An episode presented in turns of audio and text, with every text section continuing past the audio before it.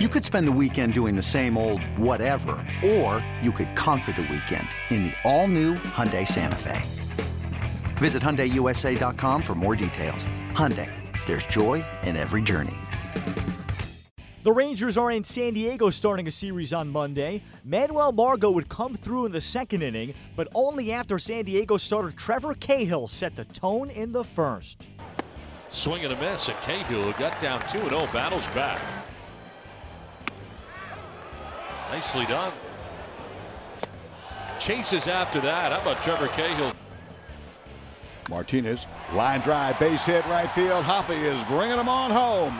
Hedges with the throw coming home. One bounce, slide, safe, and home plate. It's 2 0 Padres.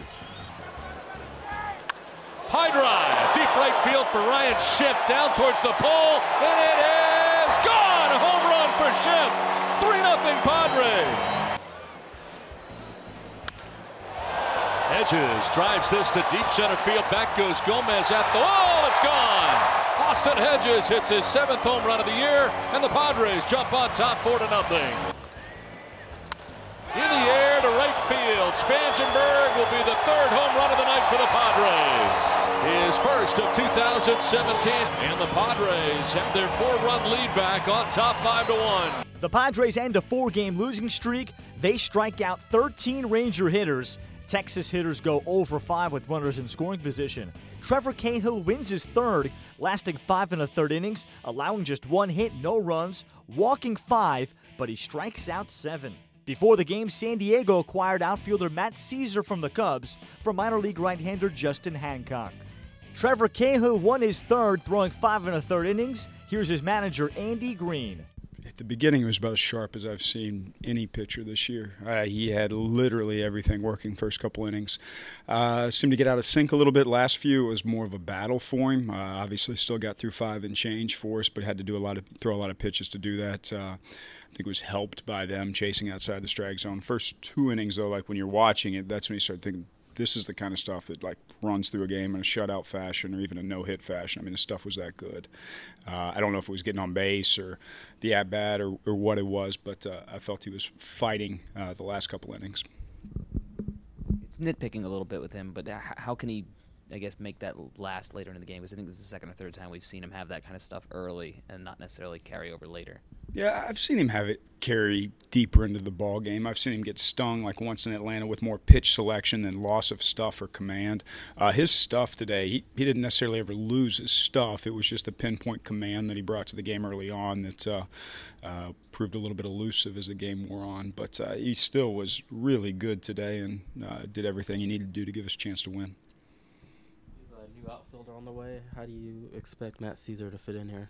Uh, he'll get some opportunity to play. He'll bounce around. Uh, we're excited to have him. Uh, a guy that I saw uh, a number of years ago in uh, the Southern League when he was playing there, and I was managing there. Uh, very athletic, uh, flies around the field, runs, you know, we're in the Jankowski Margot range from a speed perspective, and uh, he'll get opportunity in probably every outfield position. We, we haven't been able to rest Manny Margot really at all uh, at this point in time. So Manny had a great game tonight. He's still going to play pretty much every single day, but Matt will bounce around a little bit, play left, center, and right, and get opportunity to play. The Padres hit three home runs and they beat the Rangers on Monday 5 1 at Petco Park. Ryan Schimpf had one of the home runs, his ninth of the season, and second straight game with one. Here's his reaction. Just trying to come to the ballpark, get prepared, and uh, just stick with the approach, get a good pitch to hit, and try to drive it. So uh, definitely not trying to hit homers. Another outstanding performance for Trevor Cahill tonight. What impresses you the most about him? Uh, you know, he had a good pace, good tempo, and he was attacking guys. His ball was moving a lot, so uh, uh, he did a great job tonight. He was also a part of that rally with that base hit. What do you think of that? Oh yeah, he's a stud athlete. So uh, it, it was a good win tonight for sure. Thank you so much. Good job tonight. Thanks. Cahill has allowed only an unearned run in his last 11 and a third innings, striking out 14 over that span, lowering his ERA to 3.06. Here's Cahill on his outing and consistency. I felt pretty good. Um, it was a little wild, more so than I liked. Uh, to throw too many pitches, walk too many guys, and uh, fortunately the bullpen picked me up and um, was able to finish out the game. How does it affect you when you're preparing to face the Dodgers, but then the rainout happens and you have to face the Rangers? Uh, it wasn't too bad. Um, definitely stayed a little bit longer yesterday. after uh, we got news to you know go through the scouting reports, and you know I haven't faced them in a while, and a lot of the guys are new, so you know it took just a couple, uh, couple few hours to prepare, but uh, other than that, it wasn't a big deal. What'd you think of your base hit? Uh, I don't know, kind of jammed me, but uh, fell in, so I'll take it. With as many swings and misses as you're getting this year, do you feel like you're, you're still maybe kind of learning to harness the pitch count and keep it down because you're, you're, working so deep in some counts? Yeah, a little bit. I think uh, you know maybe I get in the head in the count and I'm trying for the strikeout too much at times. Um, you know, like that last with Choo, I think I got ahead, and then uh, you know he had a good at bat, fouled off a lot of pitches and made me work. And instead of just you know instead of trying to strike somebody out, maybe just go for weak contact at that point, especially knowing um, you know my pitch count was already kind of high. But other than that, our bullpen's really good, and um, you know I go up there and I'm just trying to get outs. Oh, whichever, however they come, I'll take outs. Tuesday's starters are A.J. Griffin for Texas, Jered Weaver for San Diego.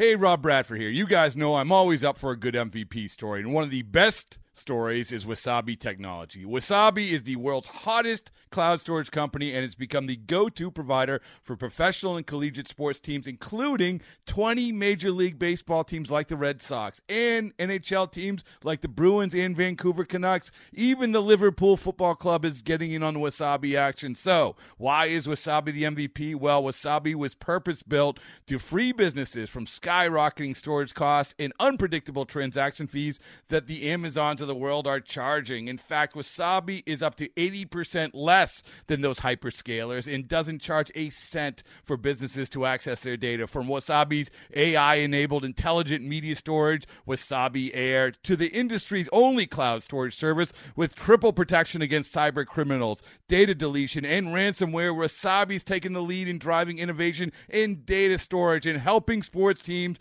to unleash the power of their data. Wasabi, another Boston based championship team.